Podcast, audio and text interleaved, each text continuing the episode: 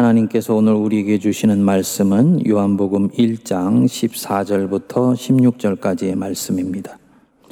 말씀이 육신이 되어 우리 가운데 거하심에 우리가 그의 영광을 보니 아버지의 독생자의 영광이요 은혜와 진리가 충만하더라. 요한이 그에 대하여 증언하여 외쳐 이르되 내가 전에 말하기를 내 뒤에 오시는 이가 나보다 앞선 것은 나보다 먼저 계심이라 한 것이 이 사람을 가르킴이라 하니라. 우리가 다 그의 충만한 데서 받으니 은혜 위에 은혜로라. 아멘.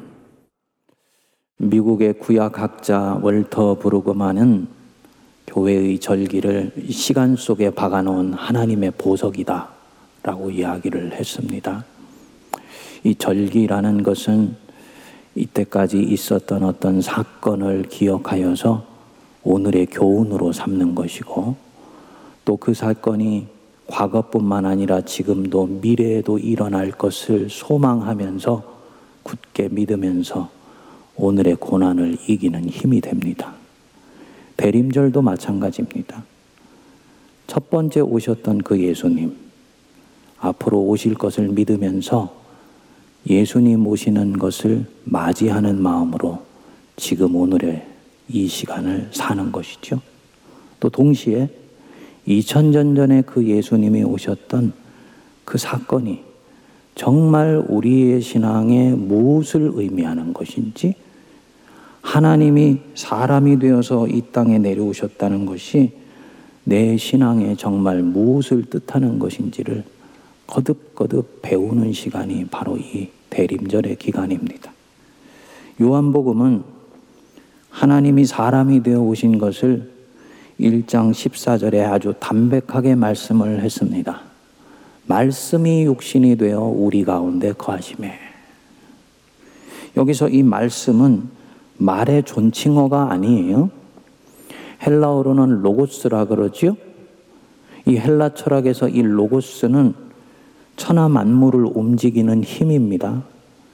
밀물과 썰물이 있게 하고 봄, 여름, 가을, 겨울이 움직이게 하도록 만드는 힘. 그래서 봄에는 꽃이 피고 여름에는 식물이 자라고 가을에는 결실을 거두게 하는 바로 그 힘. 그것이 바로 로고스다. 라고 보았습니다. 우주를 움직이는 원리입니다. 자전과 공전이 있게 하고 저 은하계까지도 시작하여서 지금까지 한치의 오차도 없이 그렇게 정교하게 움직이도록 만들어주는 그 원리, 그게 바로 로고스이다. 이렇게 보았습니다. 동양으로 치면은 도와 같은 것이에요. 그래서 초기 한국에 이 성경이 소개되었을 때는 태초에 말씀이 계시니라 이 요한복음 1장 1절을 태초에 도가 계시니라 이렇게 번역을 했습니다. 1장 14절도 도가 육신이 되어 우리 가운데 거하심에 이렇게 번역하기도 했습니다. 이 로고스가 살과 뼈를 가진 육체 사르쿠스가 되어서 우리 가운데 거하신다. 우리가 지금 읽을 때는 아무리 읽어도 그냥 밋밋한 것처럼 보이는데요. 당시에 헬라 사람들이 이것을 읽으면 이것은 엄청난 사건이었습니다. 요한복음은 소아시아의 중심 도시인 에베소시에서 기록된 것으로 알려져 있습니다. 이 에베소시는 소아시아에서 가장 헬라 문명이 발달한 곳이었어요. 그래서 이 헬라 사고에서 로고스라는 것은 제우스 같은 올림푸스 신전의 신들보다도 훨씬 크고 광대한 힘을 말하는 것이었습니다. 그러니까 로고스가 육신이 되었다. 이 말은 그냥 신이 육신이 되었다는 것보다도 더 엄청나고 인간의 상식으로는 표현할 수도 없고 감당할 수도 없는 아주 신비로운 일들이 지금 일어난 것을 말하는 것입니다. 도저히 일어날 리 없고 일어날 수도 없었던 그 놀라운 사건이 베들레헴에서 태어나서 갈릴리에서 사셨던 예수 그리스도 안에서 일어났던 바로 그것을 말하는 것입니다. 그게 다가 아니에요. 여기 이 말씀이 육신이 되어 이 영어로는 아주 담백하게 the word became flesh 이렇게 나옵니다만 헬라어로 들어가 보면 이게 어마어마한 진리가 숨어 있습니다. 여기 이 되다라는 말이 헬라어로는 기노마이인데요. 인터넷 사전을 찾아보면 존재하게 되다, 생기다, 출생하다, 태어나다 이런 뜻으로 되어 있습니다. 잘못된 번역이에요. 생겨나다, 출생하다는 기노마이가 아니고 게네오입니다. 사도 요한이나 사도 바울은 예수님의 탄생을 게네오라는 말로 쓴 적이 단 한 번도 없습니다. 아주 의도적이고 목적의식적으로 예수님이 오신 사건에 대해서는 게네오가 아니라 기노마이를 썼어요. 이유가 있습니다. 기노마이라는 바로 이 단어만이 예수님이 오신 의미를 정확하게 포착하고 있다고 보았기 때문입니다. 게네오도 태어나다라는 뜻이고 출생하다는 뜻인데 이 게네오는 없는 데서 있는 것이 나오는 거예요. 즉 무에서 유가 나오는 것입니다. 근데 예수님이 이 땅에 태어나신 건 무에서 유가 나온 것이 아니죠. 하늘에 계셨던 성자 예수 그리스도 1장 3절에 이렇게 말씀하죠. 만물이 그로 말미암아 지은 바 되었으니 지은 것이 하나도 그가 없이는 된 것이 없느니라. 성자 예수님 그분 본래 성부 하나님과 함께 있으셨던 분이신데 그 로고스이신 하나님 성자께서 사람이 되어 기노마이해서 이 땅에 오신 것이다. 그이 기노마이 한다는 것은 뭐냐면 없던 것이 생긴 것이 아니고 본래 계셨던 분이 완전히 다른 존재로 바뀐 것을 기노마이라고 얘기를 했어요. 그러니까 A가 A-가 되는 것은 기노마이가 아니에요. A가 완전히 다른 존재로 변해서 B가 된 것을 기노마이라고 얘기를 했습니다. 물이 변해서 포도주가 되었다? 기노마이입니다. 사람이 변해서 동물이 되었다? 기노마입니다. 흔히 말씀이 육신이 되어 이 말씀을 육신을 입은 것이라고 가르쳐요. 찬송가에서도 말씀이 육신을 입어라는 이런 찬송가 가사가 나오지요. 그런데 이것은 기노마이의 본래 의미로 보면 정확한 해석이 아닙니다. 하나님이 육신을 입고 하나님 아니신 것처럼 나타난 것이 아니에요. 이 성육신이라는 것이 워낙 신비로운 것이고 인간의 말로는 표현하기가 힘드니까 하나님이 사람의 몸을 입고 오신 것이다라고 이렇게 비유로 표현한 것이지만은 사실은 정확한 해석이 아닙니다. 하나님께서 실제로 살과 피를 입고 시간과 공간의 제한을 받으시면서 자유로우시고 전능하신 분이 철저하게 사람의 몸 안에서 감금 상태가 되신 것처럼 사람이 되어서 오신 것. 그게 바로 이 기노마이인 것입니다. 그러니까 헬라 사람들이 볼 때는 로고스가 이렇게 사람이 된다는 것은 상상할 수도 없고 일어날 수도 없는 일인데 그것이 바로 이 성탄의 계절에 일어난 것이라는 거지요. 그럼 이 문화적인 배경을 잘 알고 있는 헬라인들은 묻지요? 이들이 확인할 것은 하나예요. 진짜 갈릴리에서 오신 그분이 로고스 맞으신 것이냐? 즉 그분이 하나님 맞냐? 이것만 맞으면 하나님이 사람이 되었다는 것은 이거는 어마어마한 사건인 것입니다. 당연히 이들은 묻습니다. 도대체 무엇 때문에 로고스가 우주의 우주도 담을 수 없는 그분이 무엇 때문에 사람이 되어서 오셨다는 거야? 묻는 것이지요. 오늘 우리로 치면은 하나님이 인간이 되신 이유가 무엇이냐? 이 질문입니다. 말라기 보면 구약의 마지막 책이지요. 거기에 1장 2절에 이렇게 나옵니다. 여호와께서 이르시되 내가 너희를 사랑하였다 하나 너희는 이르기를 주께서 어떻게 우리를 사랑하셨나이까 하니라. 기가 막힌 말씀입니다. 하나님께서 창세기부터 이 말라기 앞에 나오는 스가랴까지 구약 성경 구석구석에서 하나님이 자기 백성을 어떻게 사랑하시는지를 보여주셨어요. 신약 성경이나 구약 성경이나 한마디로 얘기하면 하나님께서 사람에게 보내는 러브레터, 사랑의 편지라고 볼 수가 있는 것이지요. 하나님이 자기 백성 얼마나 사랑하시는지 애굽의 노예에서 구해내 주시고 광야에서 만나와 메추라기를 먹이시고 그리고 낮에는 구름 기둥으로 밤에는 불 기둥으로 인도하셔서 마침내 가나안 땅으로 이끌어 가셨어요. 그리고 그 가나안 땅에서 백성들이 거듭해서 죄를 짓고 하나님 배반했지만 하나님은 거듭거듭 자기 백성들 품어 주시고 용서해 주시고 보호해 주시고 사랑해 주셨다. 그 구약 성경 전체가 하나님의 이 사랑의 편지고 사랑의 스토리입니다. 그런데 구약의 결론에 해당되는 이 말라기에서 백성들이 하나님한테 뭐라고 묻는 것입니까? 주께서 우리를 어떻게 사랑하셨나이까? 이렇게 묻는 거예요. 그리고 구약이 끝납니다. 하나님이 이 말을 들으시고 얼마나 기운이 빠지셨을까요? 그런데 우리 하나님, 우리를 사랑하시는 일에는 절대로 지치지 아니하시는 분이십니다.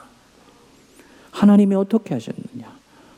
오래전에 선지자들 통해 약속했던 메시아. 이제야말로 내가 보낼 때가 온 것이구나. 그래서 자기 아들을 직접 보내신 거예요. 그것이 말씀이 육신이 되어입니다. 기노마이.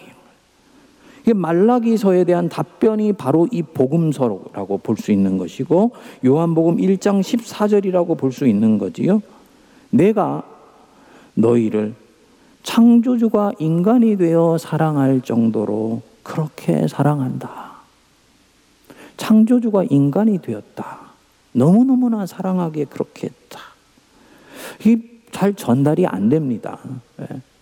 우리가 좀 굳이 좀 불편하지만 우리 일상에 있는 그런 어떤 비유로 말씀을 드린다면 사람이 자기가 지금 데리고 사는 애완견이 너무너무나 사랑스러워서 그 애완견하고 단 하루도 떨어져서 살 수 없어서 사람이 강아지가 되기로 결정하고 강아지가 된 것. 이게 말씀이 육신이 되어요. 그러면 그날부터 나는 어떻게 하나요? 그가 사는 집에서 살지요? 그가 먹는 음식을 먹지요? 그리고 내가 쓰던 이런 모든 언어들 다 포기하고 애완견이 말하는 대로 멍멍 짖는 언어밖에 못 쓰는 거예요.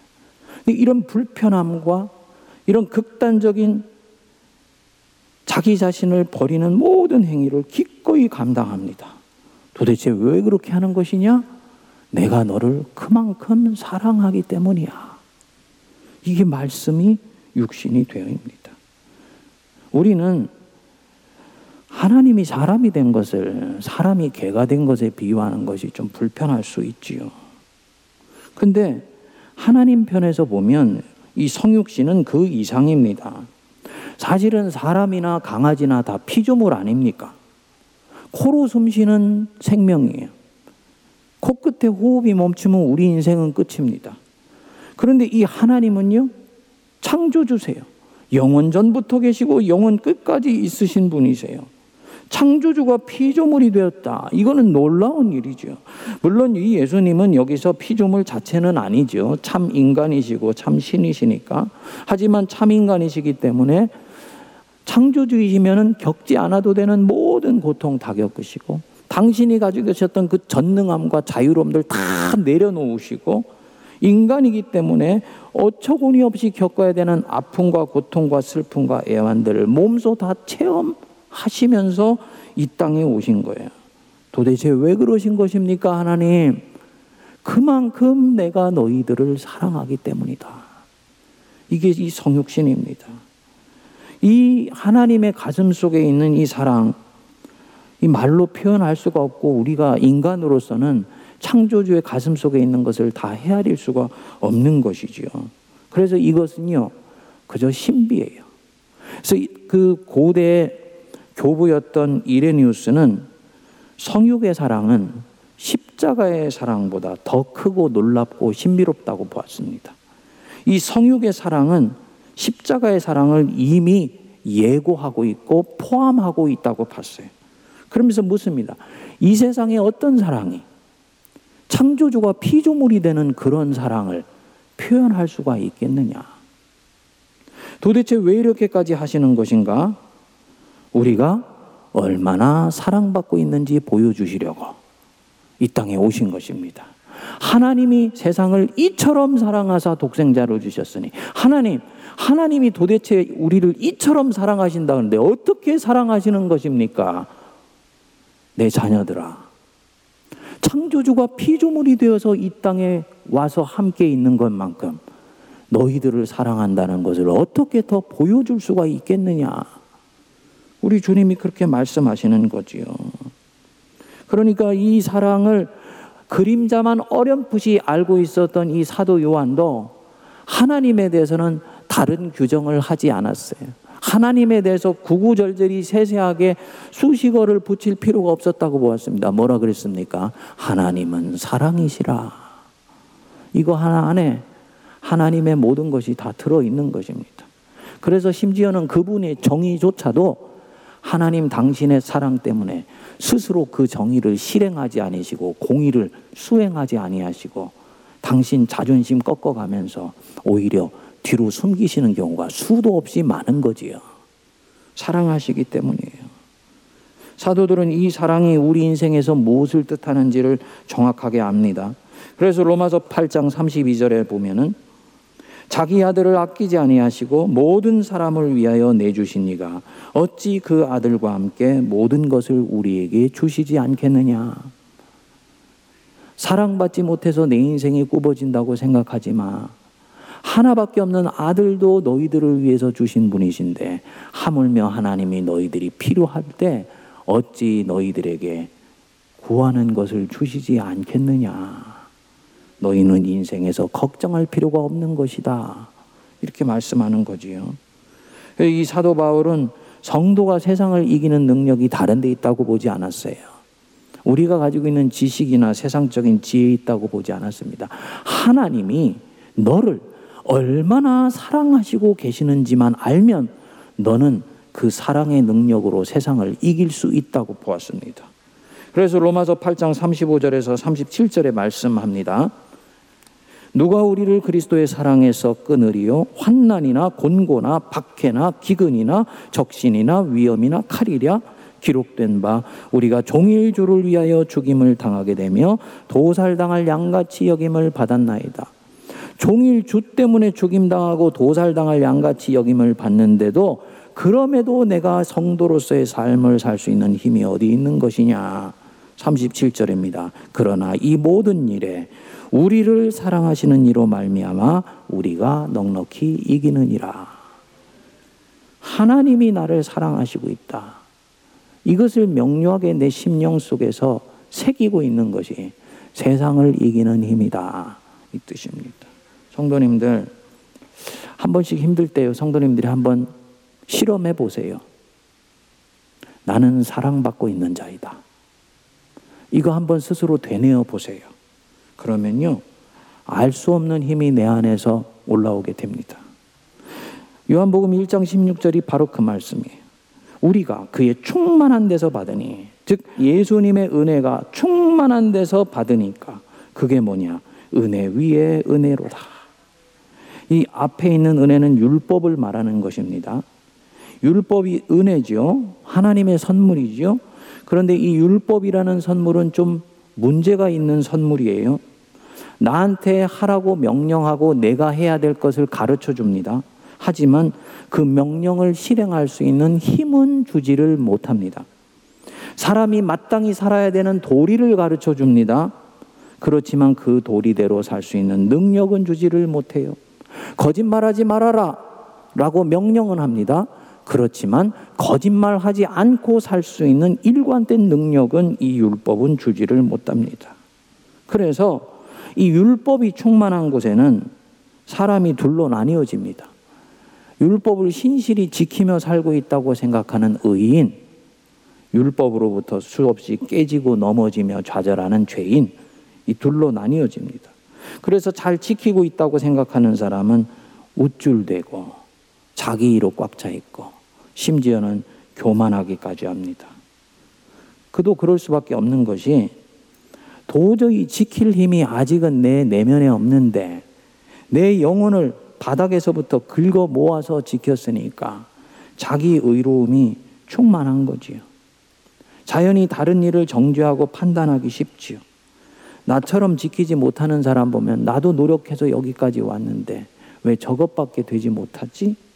라고 판단하게 됩니다. 그러다가 자기가 한번 실수하게 되면 엄청나게 자책합니다. 이것이 자신에게도 용납되지 않고 다른 사람도 이런 나를 수용해 주지 않을 거라고 생각하니까 위선적인 태도가 나오게 되는 것입니다. 반면에 죄인의 부류에 속하는 사람요. 이 사람의 존재가 엄청나게 위축돼 있어요. 이 위축된 존재감 때문에 끊임없이 하나님 앞에 용서를 구합니다. 하지만 거기서 한 발자국도 나가지를 못해요. 그리고 이 위축된 존재감 회복하려고 또 다른 죄인들을 찾아 나서게 되는 거지요. 예수님 오셨을 때 이스라엘 종교사회가 딱 이와 같은 모습이었습니다. 은혜가 아니고 율법이 주인된 공동체의 특징입니다. 물론 이것도 은혜예요. 울타리를 제공해줘서 사람이 넘으면 안 되는 선을 만들어주기 때문입니다. 그런데 예수님이 이 땅에 오시면 은혜 위에 은혜입니다. 예수님이 내게 주신 이 복음은 나한테 지키라고 말만 할 뿐이 아니고 그것을 지킬 힘도 주세요. 명령할 뿐만 아니고 그 명령을 내가 수행하고 싶은 마음의 동기를 불러 일으켜 주십니다. 억지로 하라고 말씀할 뿐만 아니고 그것을 하고 싶은 내 안에 기쁨을 넣어줘서 자발적으로 순종하게 해줍니다. 우리 예수님이 말씀하셨죠. 너희는 내가 하는 일을 할 것이요. 이보다 더한 일도 하리니 이는 내가 아버지께로 가민이라. 아니, 예수의 제자들이 예수님이 하시는 일도 하고 그보다 더 큰 일도 할 것이다. 라는 사실과 내가 아버지께로 가민이라 예수님이 하나님 옆으로 가는 것이 무슨 관련이 있느냐? 뒤에 예수님 말씀하신다. 내가 아버지께로 가면 내가 보혜사 성령을 너희에게 보내줄 것이다. 그리고 이 보혜사 성령이 내가 너희에게 가르친 모든 것들을 생각나게 하며 지킬 수 있게 해주신다 그랬어요. 성령이 우리 안에 들어오시면요. 내가 예수 그리스도를 인격적으로 영접해서 성령이 내 안에 들어오시면 이 성령이 이제부터는 내 안에서 작업을 하세요. 바른 길을 가르쳐 주시고 옳은 길들을 분별하게 해 주시고 잘했을 때는 칭찬해 주시고 잘못했을 땐 꾸짖어 주시고 낙심했을 땐 위로해 주시고 격려해 주시고 세워 주세요. 성령을 알지 못했을 때는 이전에 힘들어서 못한다고 생각하면서 밀쳐놓았던 것들도 내 안에 동기를 불어 넣어 주셔서 그 일을 하고 싶어 하는 사람으로 나를 바꾸어 주십니다. 그러니까 바로 이 성령이 내 안에 오는 것이요. 이 말씀을 지키고 싶게 만들어주는 결정적인 관건입니다. 근데 성령이 내 안에서 어떻게 이런 작업들을 하시는 것이냐? 내가 하나님 앞에서 얼마나 사랑받고 있는지를 이 사람이 알았을 때 비로소 성령의 이 음성에 반응하게 됩니다. 이 사랑 이기적인 사랑이 아닙니다. 나를 완전히 무장해제시켜서 하나님을 향해서 올곧이 살고 싶은 사람으로 만들어주는 그런 사랑이에요. 나로 하여금 감동해서 견딜 수가 없게 만들어주는 사랑입니다. 아, 나는 사랑받는 하나님의 자녀이다. 제가 20대 중반에 예수님 믿고 이 사실을 알았는데요. 이 하나님의 사랑받는 자녀가 바로 나라는 걸 알았는데 가슴이 벅차가지고 견딜 수가 없었습니다. 며칠 동안은 희한한 일이 일어나더라고요. 안 먹었는데도 배가 안 고파요. 배가 고픈 줄을 몰라요. 산천 초목들이 하나님의 영광을 노래하는 것 같더라고요. 나중에 성경 안으로 들어와서 보니까 그거는 같은 것이 아니고 실제로 그 일들이 지금도 일어나고 있는 일이더라고. 그 순간에 내 영의 눈이 열리고 귀가 열려서 하나님의 은혜의 현실 속에서 살아가고 있는 나 자신을 경험하게 되었던 것입니다. 예수님의 부활의 능력이 놀라운 새로운 세상을 가져다 준 것이 마치 구름 속에 잠깐 가려져 있던 햇빛이 드러난 것처럼 느껴지고 보여지고 만져진 게 된 거지요. 이 하나님 사랑 알면 마음이 넉넉해져요. 살벌한 세상 살아간다 생각하면서 하이에나 같이 긴장된 눈빛으로 살아가던 사람이 하나님의 은혜로 충만한 세상 한복판에서 주님이 나를 살포시 끌어안으시고 내 인생이 전개되고 있구나 아니까 인생 사는 부분들이 이전처럼 힘들지 않게 느껴집니다. 늘 긴장했었는데 이제는 그 눈빛이 훈훈하고 따뜻해집니다. 그 사람이 정말 하나님 사랑을 아는 사람인지 아닌지 이 눈이 마음의 창이라고 이 눈 보면 다 알아요. 여러분 그렇다고 오늘부터 제 눈 보고 자꾸 이렇게 돌리고 그러시면 안 됩니다. 뭘 말하는 것이냐? 하나님의 사랑이 성도가 성도답게 사는데 관건이라는 거죠. 하나님이 나를 어떻게 사랑하시는가를 내 가슴으로 아는 것이 모든 성도의 능력의 본질이고 기본이고 뿌리라는 것이죠. 이전에는요. 너 그거 지 버려라. 그거 버려야지 네가 세상에서 적응하고 살 수 있어. 이 얘기를 들어도요. 이 고집 버릴 수가 없습니다. 왜냐하면 이 고집을 버리면 더 이상 내가 내가 아닌 것 같으니까. 너 그 신념 버려야 돼. 그거 그 신념은 이미 낡은 것이야. 반복해서 얘기하지만 이 신념을 버릴 수가 없어요. 이 신념을 버리면 내가 빈 껍데기만 남은 것 같으니까. 내가 이껏 붙들고 20년, 30년을 살아왔는데 이거 내려놓으라고? 내 인생을 내가 스스로 부정하라는 말인가? 이렇게 생각돼서 내려놓을 수가 없습니다. 그런데 하나님이 나를 어떻게 사랑하시는지를 알면 이거 배설물처럼 내려놓을 수가 있습니다. 그래서 사도 바울처럼 유대인에게는 유대인의 모습으로 헬라인에게는 헬라인의 모습으로 율법 있는 자에게는 율법 있는 자의 모습으로 율법 없는 자에게는 율법 없는 자의 모습으로 자유자재로 나타날 수가 있습니다. 사람 카멜론 같은 사람 아니야? 중심이 없는 사람 아니야? 아니요. 누구보다도 자기 중심이 뚜렷하고 이 사람 안에 강한 생명력이 있는 사람이에요. 자기 자신의 자아는 오직 하나님 안에서 발견된다고 믿고 있기 때문입니다. 그렇기 때문에 이전에는 계명을 붙들고 끊임없이 고민합니다. 너는 나 외에는 다른 신을 섬기지 말라. 알지요. 하지만 지킬 수가 없어요. 사랑받지 못했다고 생각하기 때문에 늘 가슴이 허전하고 혹시 내 인생에 무슨 일이 일어나면 어떻게 하는가 하고 두려움으로 휩싸여 있습니다. 그러니까 나도 모르게 슬그머니 물질에 기대게 되고 슬그머니 인생이 허전하니까 명예를 쫓게 되고 세상의 온갖 유혹을 쫓아갑니다. 그리고 이 유혹들이 어떤 경우에는 하나님보다 더 높이 올라가 있다는 건 나도 알아요. 하지만 내려놓을 수가 없습니다. 이게 사도 바울이 말했던 죄의 권세에 포획되어 있는 상태입니다. 그런데 하나님의 사랑을 알게 되면 하나님이 나를 어떻게 사랑하시는지를 알게 되면 이제는 이 하나님 한 분 외에는 다른 어떤 것도 내 안에 모시고 싶어지지를 않습니다. 할렐루야. 이 사람이 비로소 묶인 데서 풀어나는 역사가 일어나는 것입니다. 사도 바울이 그래서 말씀하신 거예요. 믿음, 소망, 사랑 세 가지는 항상 있을 것인데 그 중에 제일은 뭐라고요? 사랑이라.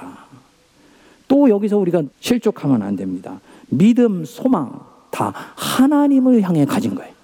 하나님을 향해 가진 것인데 이것이 내 안에서 차고 넘치면서 다른 사람들에게 흘러나가는 것입니다. 사랑도 마찬가지예요. 여기서의 사랑은요, 아가페예요.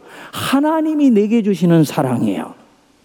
내가 하나님을 향해서 파편처럼 가끔씩 가지고 있을 수 있는 바로 그 사랑입니다. 이 사랑은 도덕적 사랑이 아니에요.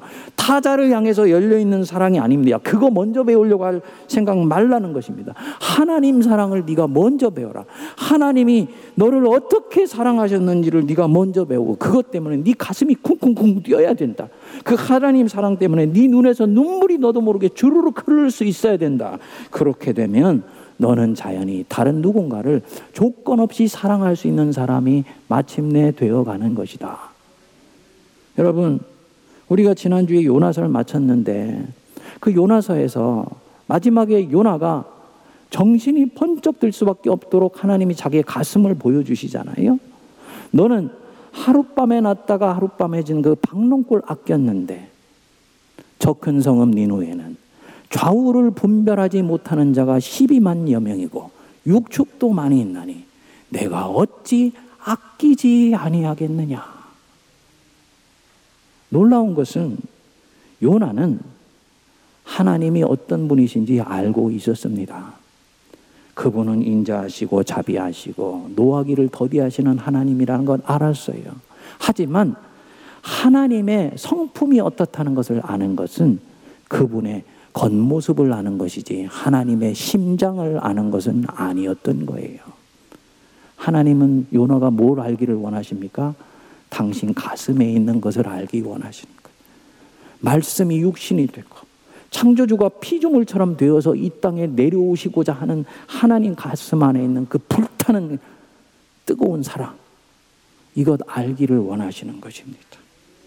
이건 머리로 알 수 있는 거 아니죠. 여러분 이 대림절의 기간에 하나님 주님이 나를 어떻게 사랑하시는지 그 사랑 내가 깨달아 알게 해 주십시오.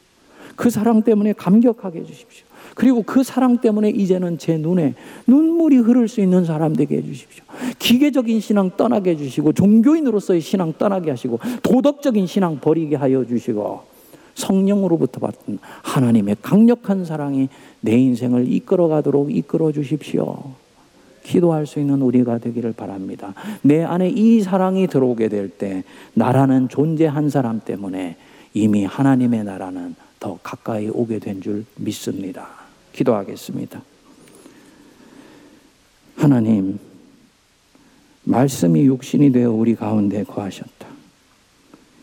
이 말씀의 참 뜻을 저희들은 알지 못하며 깨닫지 못하며 하나님이 우리에게 베풀어 주신 그 사랑의 천분의 일, 만분의 일, 백만분의 일도 다 헤아리지를 못합니다. 오직 성령만이 이 말씀의 뜻을 알게 하실 수 있으며 성령님만이 우리의 영의 눈을 열어 하나님의 가슴에 있는 우리를 향하신 그 불덩어리를 느낄 수 있도록 하실 수 있사오니 우리의 각심령에 은혜를 내려주시고 하나님의 성령을 보내어 주시며 주의 사랑을 알아 하나님 사랑에 순전하게 반응하는 사람들 되게 하여 주옵소서. 이 사랑으로 결국은 세상을 이기게 하여 주시고 세상이 감당치 못할 믿음을 갖는 저희들 되게 하옵소서. 예수님 이름으로 기도하옵나이다. 아멘.